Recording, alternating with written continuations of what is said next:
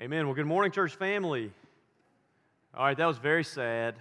You, you are officially going to be rebuked now. Let's try that again. Good morning, church family. Good morning. Act like you're here and you love Jesus and you're excited to be here in this beautiful, it's a beautiful day. We're here together. Um, things could be much worse, and so let's make sure we are thankful this morning. Um, I'm glad to be here with you as we open God's Word. Please take your Bibles, open to Esther chapter 9. We're going to be looking at chapters 9 and 10 today as we conclude our sermon series in the, in the, in the book of Esther that's been entitled God's Sovereignty in Silence and Suffering. And so as we conclude this morning, in, in chapters 9 and 10, we've reached the climax of the entire book of Esther.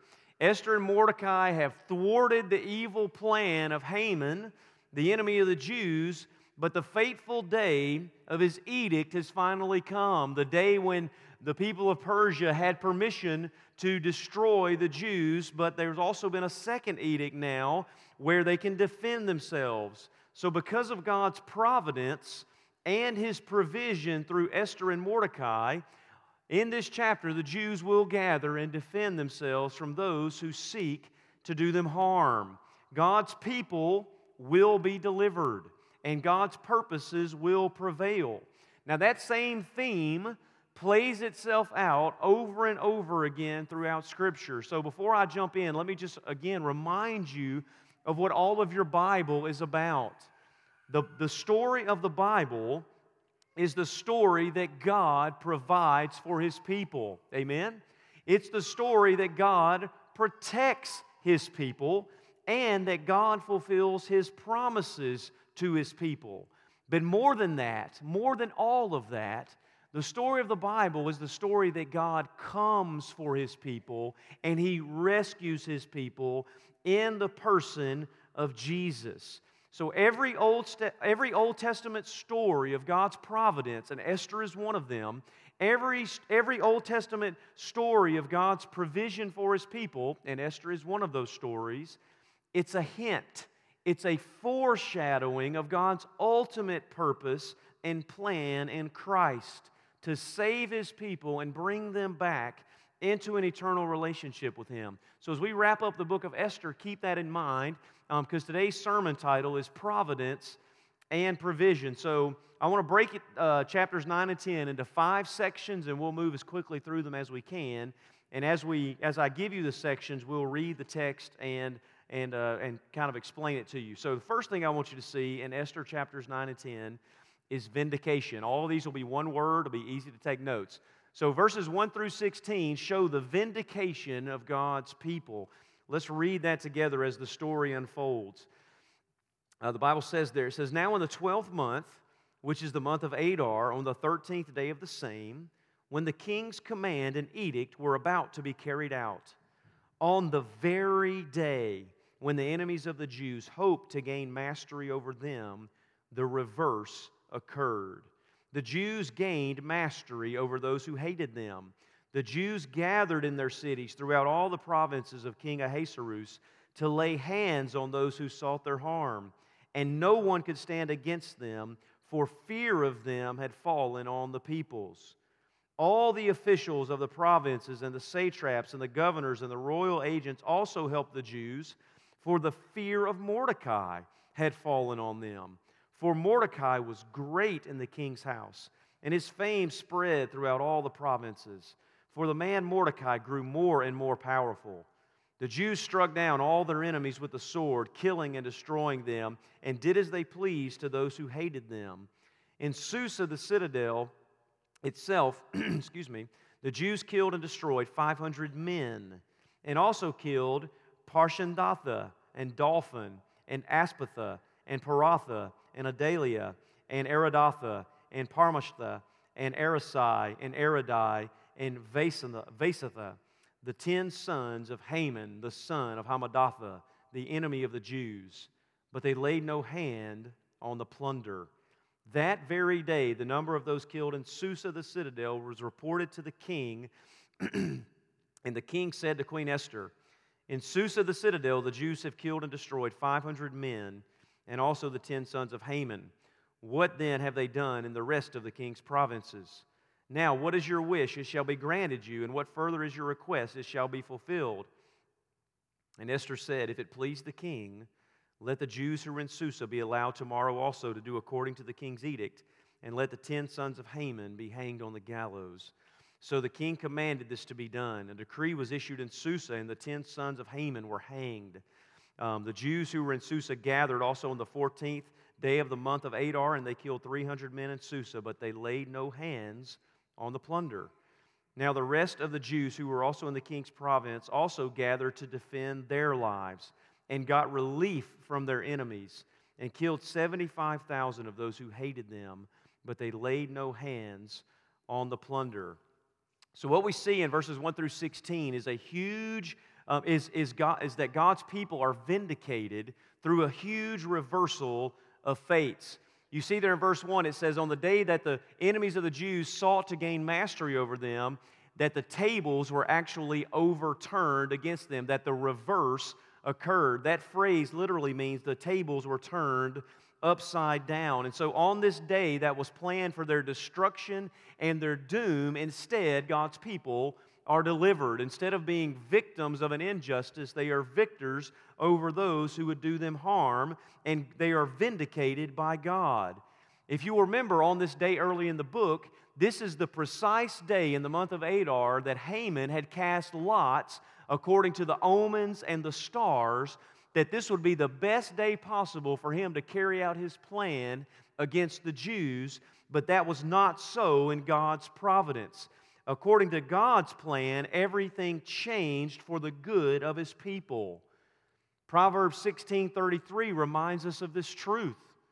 It says that the lot is cast in the lap, but its every decision is from the Lord. Haman can cast all the lots he wants. It is God who rules the universe.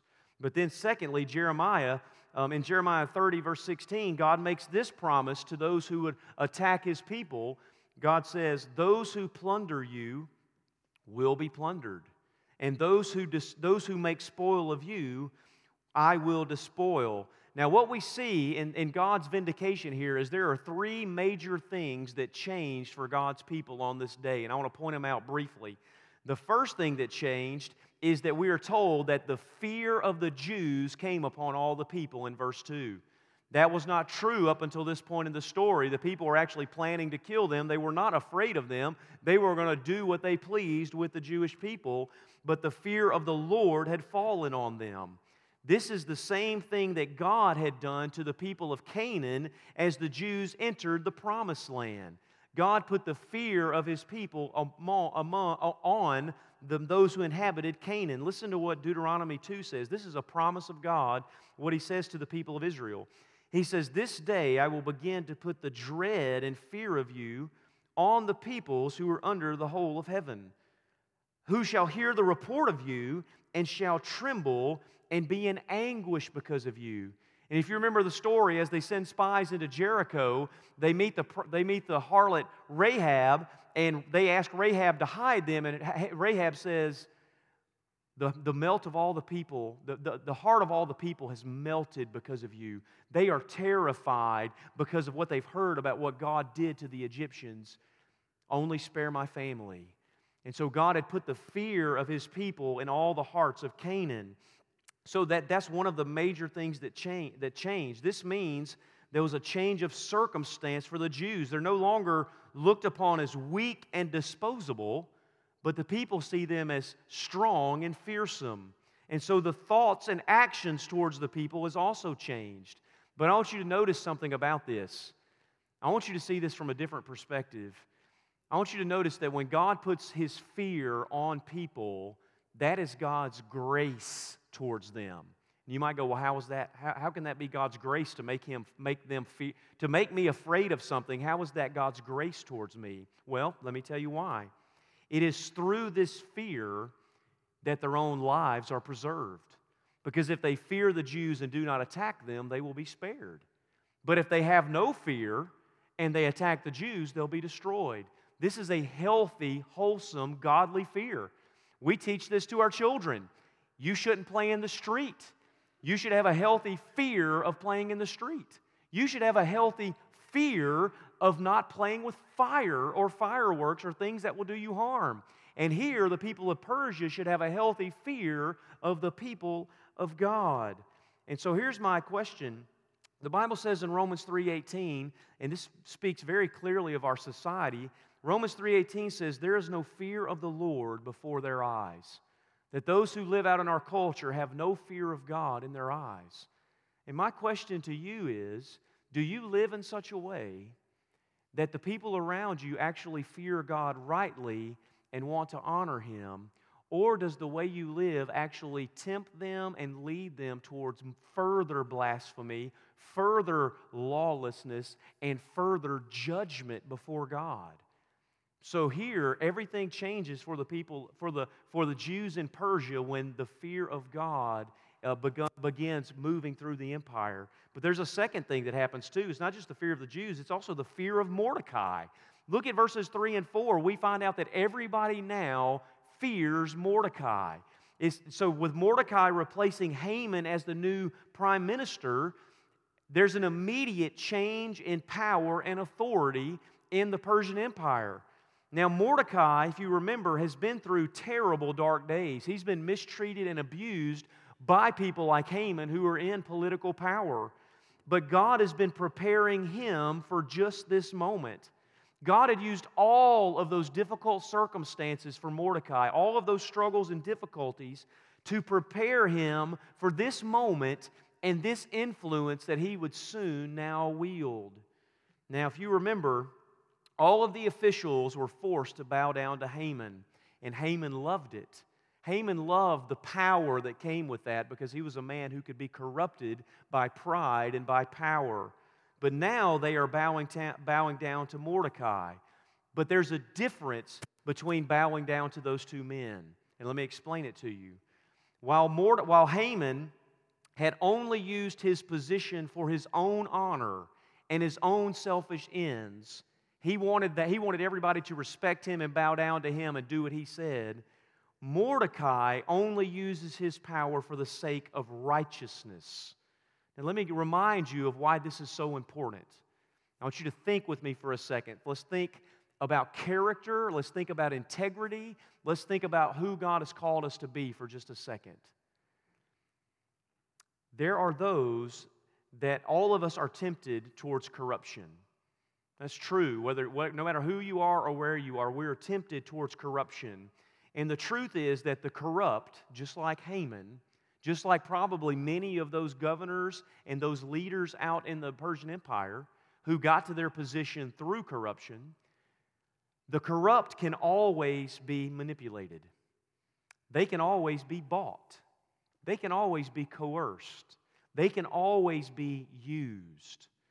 But the truth is that the truth is that those who fear the Lord and walk uprightly and live righteous lives cannot be. Now, they can always be tempted to and fall, that's true. But if you think about it, what makes Mordecai so, why people fear Mordecai so much is because the corrupt always fear the righteous. Because the righteous cannot be manipulated, bought, coerced, or used. And so the fear of Mordecai falls on all the officials not because Mordecai will do what is wrong, but because Mordecai will only do what is right. And so, if you are corrupt, you best fear the person who is, who is in front of you who will only do what is right no matter the cost. So, many of us, I would say, would love to have the power and influence of Mordecai, but how many of us would be willing to endure what he endured to appreciate it and steward it rightly? I don't know if I'd want to go through everything Mordecai went through.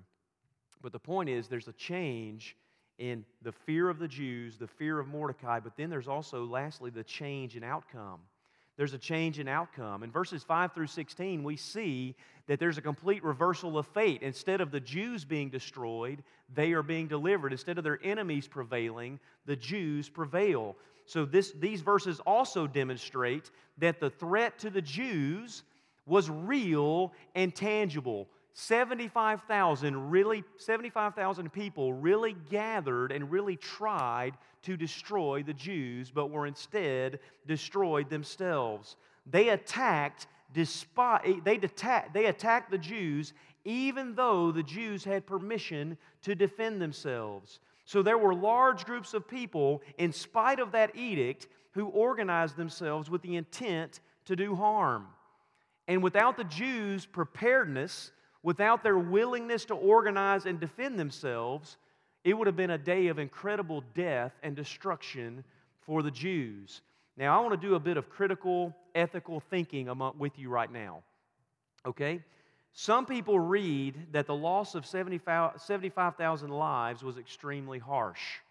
Well, what are the Jews doing, thinking they can just go about the empire killing 75,000 people? I want to, I want to kind of walk through a couple of things of why this is the way it is. Um, when you divide 75,000 by 126 provinces of the Persian Empire, it averages out to at least 600 people from each province who organized themselves to attack the Jews, knowing that the Jews had permission to defend themselves. That 75,000 number, though large, is meant to be contrasted with the immeasurable loss that would have happened if Haman's edict stood. So here's the point there were 10 to 15 million Jews spread out across the, uh, spread across the Persian Empire. So for you to, for, for someone to try to defend 75,000, you have to say, I'm okay with 10 to 15 million people dying. So you have to choose one way or the other ethically which you prefer. That is what I want to drive us to today to think about this. So I want to point out that even though 75,000 were killed, there were at least three ways that the Jews restrained themselves from further bloodshed, even though they had permission from the king to do as they pleased. So I think the 75,000 number is actually a smaller number than it could have been had the Jews not restrained themselves. So, how did they restrain themselves? Pay attention, look at your text. First, the Jews were constrained by the Old Testament law. The first thing I want you to know is they were restrained by the Old Testament law. The Jews were constrained by more than the king's edict. They also had the entire Old Testament ethic of God's standards of righteousness and justice already built into their culture. So what that means is is they were already more limited in their response due to their religious convictions. They were not allowed to break God's law while claiming to obey Persian law. So they were not allowed to hate their enemies or go on a bloodthirsty, murdering rampage through each city and so invite further judgment from God. They had to obey God first before they could obey the edict to defend themselves. In the same way, as Christians, we are constrained by the law of Christ over our government's laws. So even if our government says something is right or wrong, what matters isn't what they say, what matters is what God's word says. We obey God's word, and we are constrained by God's law more than we are constrained by human laws, whether they are right or not. So they were first constrained by that. But secondly, notice that the Jews constrained themselves only to kill the men that attacked them first. Now, the king's edict gave them permission to kill the women and the children of those who would attack them. And so the author explicitly says through this text that they only killed the men who organized to harm them first. So the Jews did not attack those that would be innocent in this, the women and the children. We also learn here that Haman's 10 sons are killed, which means they also organized themselves and attacked the Jews first, probably to get revenge for their father and then later they're hanged on the gallows as a deterrent for those who would still try to carry out the first edict. So the Jews were constrained. They constrained themselves to kill only the men who attacked them first. But there's a third restraint. The Jews were constrained also by proper motives. I want you to look at verses 9, 15, and 16. Look, look there. There's the same phrase that appears in verses 9, 15, and 16. It says, But they laid no hand on the plunder. Think about that as far as motive goes. The Jews had every right to kill every man, woman, boy, and girl that would attack them first, and they had the right to take the plunder. And the Jews refused. They would not be, become rich or greedy or covet other people's gold, and so others could lay, at the, lay blame at their feet and say the only reason you killed those 75,000 people was because you wanted their money. No, that's not what happened. This wasn't about money or possessions, it was about self defense.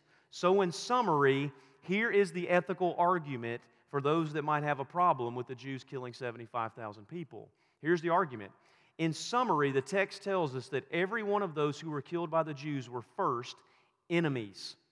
That's what the text says. They were enemies of the Jews. Secondly, they were enemies who hated them. Third, they were enemies who hated them, who enemies who hated them, who organized themselves to attack them first. But despite that being true, and despite the Jews having the king's permission to do as they pleased, the Jews still did not kill any women or children, and they did not lay hands on the plunder. Now, I just want to say that this is righteous self defense. Now, this, what the Jews did, was righteous and justified over against Haman's plan of unrighteous, unconstrained genocide. So, for those that might take issue with this ethically, I would ask this question. You have two choices. Number one, you have righteous self defense that protects the innocent and does not seek to enrich itself, or you have unconstrained, unmitigated genocide. Let me ask you a second question Which world do you want to live in? Do you want to live in a world where you would argue that unrighteous, unfettered genocide is right? Or do you want to live in a world where you say, no, defending yourself is right in a broken world against those who would do you harm? So I'm saying that the book of Esther is making, a, ju- a ju- uh, making an argument on ethics here. So that's what you have is God's people are vindicated. All right, so I know I spent a lot of time there, but that's important because we have to maintain a biblical ethic on what it means to ha- what, when something is either righteous or unrighteous. And there's a lot of gray areas in between. But in this instance, we would have to argue that the Jews did what was right and they were vindicated by God in what they did. And that leads to my second point, which will be much shorter. Amen? Amen. That's what I need. We need some short points. So here are the short points. We got four short points, Number, which leads, after the people are vindicated, it leads to celebration. Look at verses 17 through 19. It says there, um, it says in verse 17, it says, This was on the 13th day of the month of Adar, and on the 14th day they rested and made a day of feasting and gladness. But the Jews who were in Susa gathered on the 13th day and on the 14th and rested on the 15th day, making it a day of feasting and gladness. Therefore, the Jews of the villages who live in the rural towns hold the 14th day of the month of Adar as a day for gladness and feasting, as a holiday as a day on which they send gifts of food to one another. So, on this day, three times we are told that the Jews had feasting and gladness. God had vindicated and delivered them, and the only thing left to do was to have a giant Persian empire wide potluck. Amen. So, this is what they did. They celebrated God's goodness publicly and loudly. Now, this is keeping with the Jewish tradition of celebrating God's work in their midst. This celebration was to include all of the Jews scattered throughout the empire, and it was to be a time of joy and gladness for God's providence, protection, and provision. It is right for God's people to celebrate His goodness. Amen? We shouldn't be people of doom and gloom, especially when He turns our doom into deliverance and into gladness and joy. Celebration is a, celebration is the only order of the day when God's people are rescued and delivered. And so they celebrate, which leads to the third thing, which leads to commemoration. They celebrate to the point that they want to commemorate this for generation after generation, for family after family, to testify of God's goodness towards his people. Look at verses 20 through 26. It says, And Mordecai recorded these things and sent letters to all the Jews who were in all the provinces of King Ahasuerus, both near and far oblig- obliging them to keep the 14th day of the month of Adar and also the 15th day of the same year by year, as on the days which the Jews got relief from their enemies, and as a day, um, and as the month that had been turned for them from sorrow to gladness, and from mourning into a holiday, that they should make them days of feasting and gladness, days for sending gifts of food to one another and gifts to the poor so the Jews accepted what they had started to do and what Mordecai had written to them, for Haman and he just retells the story here. For Haman the Agagite, the son of Hammedatha, the enemy of all the Jews, had plotted against the Jews to destroy them and had cast Pur, that is to cast lots, to crush and destroy them. But when it came before the king, he gave orders in writing that this evil plan that he had devised against the Jews should return on his own head, and that he and his son should be hanged on the gallows. Therefore, they, put, they called these days Purim after the term Pur. Therefore, because of all that was written in this letter, and of what they had faced in this matter, and of what had happened to them. So, commemoration, this celebration leads to a formal holiday known as Purim, um, which comes from the Babylonian word to cast lots. So they commemorate God's deliverance with a yearly festival and a holiday. And so this is just like the Passover and like the Feast of Weeks and the Feast of Tabernacles. They celebrate God's goodness towards his people. Now, this demonstrates an incredible reversal. Think about what this day would have been remembered as. Think about what this day would have been remembered as had God not intervened. This will be one of the most tragic days in the history of the nation of Israel. This will be the day, much like this will be the first Holocaust before the second one. But instead, what does God do? He turns this over, and instead of being something that destroys them, He makes it into something that unites them. Instead of something that scatters them further, it sustains them as a people.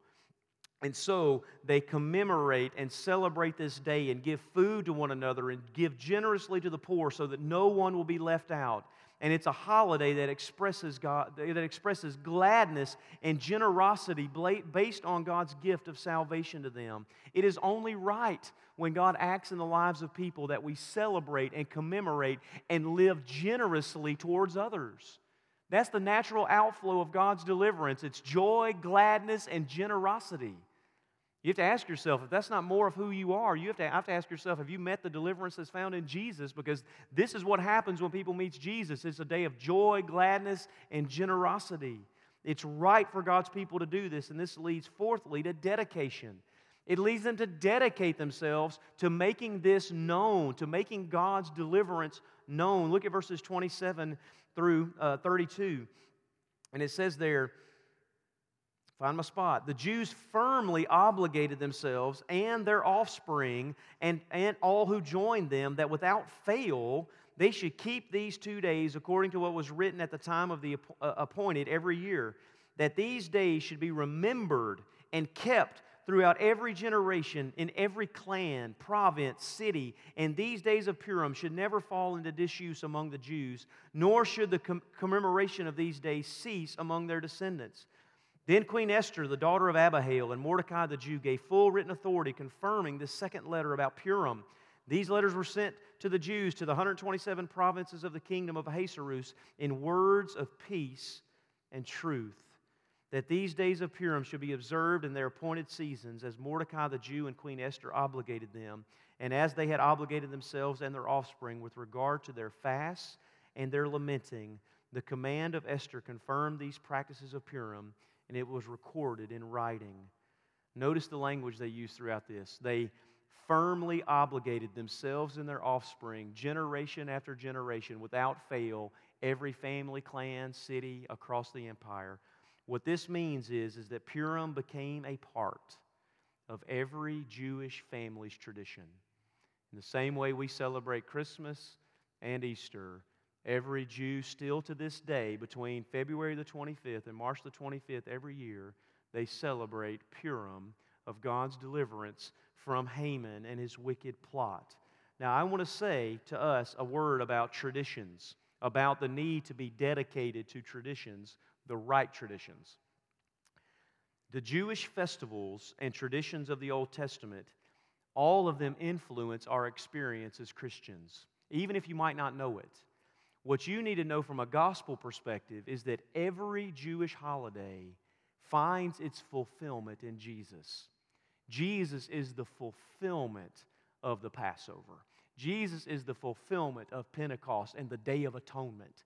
Jesus is the fulfillment of every festival that the Jews have ever, ever had. And so, in light of that, we are, it's right for us to learn about them and see how they connect to Jesus. They also give us, an, give us insight and wisdom in how to reach our Jewish friends and neighbors with the gospel and to tell them that as you celebrate that, that was meant to point to a greater reality. And that is yes, God saves his people, but he also came for you himself in the person of Jesus. Now, Warren Wiersbe said this concerning Purim and proper traditions, and so I want to read this to you. It's very good. He says, While Purim, and that's the festival that was instituted in Esther. While Purim is not a Christian festival, Christians certainly ought to rejoice with their Jewish friends because every spiritual blessing we have has come through the Jews. The Jews gave the world the knowledge of the true and living God, the scriptures, and the Savior. The first Christians were Jewish believers, and so were the first missionaries. Jesus was a Jew who died on Passover, a Jewish feast day and he rose again from the dead on another Jewish holy day, the Feast of Firstfruits. The Holy Spirit came from heaven upon a group of Jewish believers on a Jewish holiday, Pentecost. And as Paul says, salvation is from the Jews. If there had been no Jews, there would be no church. There's nothing wrong with meaningful tradition. The church is always one generation short of extinction. If we don't pass on to our children and grandchildren what God has done for us and for our fathers, the church will die of apathy and ignorance. And then he says, it's when tradition gradually becomes traditionalism that we get into trouble. Theologian uh, Jaroslav Pelikan said it this way Tradition is the living faith of the dead. Traditionalism is the dead faith of the living. One is right and one is wrong. We want the right kind of tradition, gospel tradition. We want the same kind of faith that Esther and Mordecai had that looks at the face of all this going on and says, We trust Jesus in the midst of it all. We don't need the, we don't need the dead faith of the living. We need the living faith of the dead that's passed on from generation to generation. So they dedicate themselves, and we end with commendation. Look at how the text ends in chapter 10, verses 1 through 3. It says, And King Ahasuerus imposed tax on the land and on the coastlands of the sea, and all the acts of his power and might, and the full account of his high honor of Mordecai, to which the king advanced him. Are they not written in the books of the Chronicles of the kings of Media and Persia? For Mordecai the Jew was second in rank to King Ahasuerus, and he was great among the Jews and popular with the multitude of his brothers. And this is why. For he sought the welfare of his people and spoke peace to all his people. That is a great and noble commendation. But for us as believers, we need to understand that the commendation that we want to receive is the commendation of faith. It is the commendation of faith.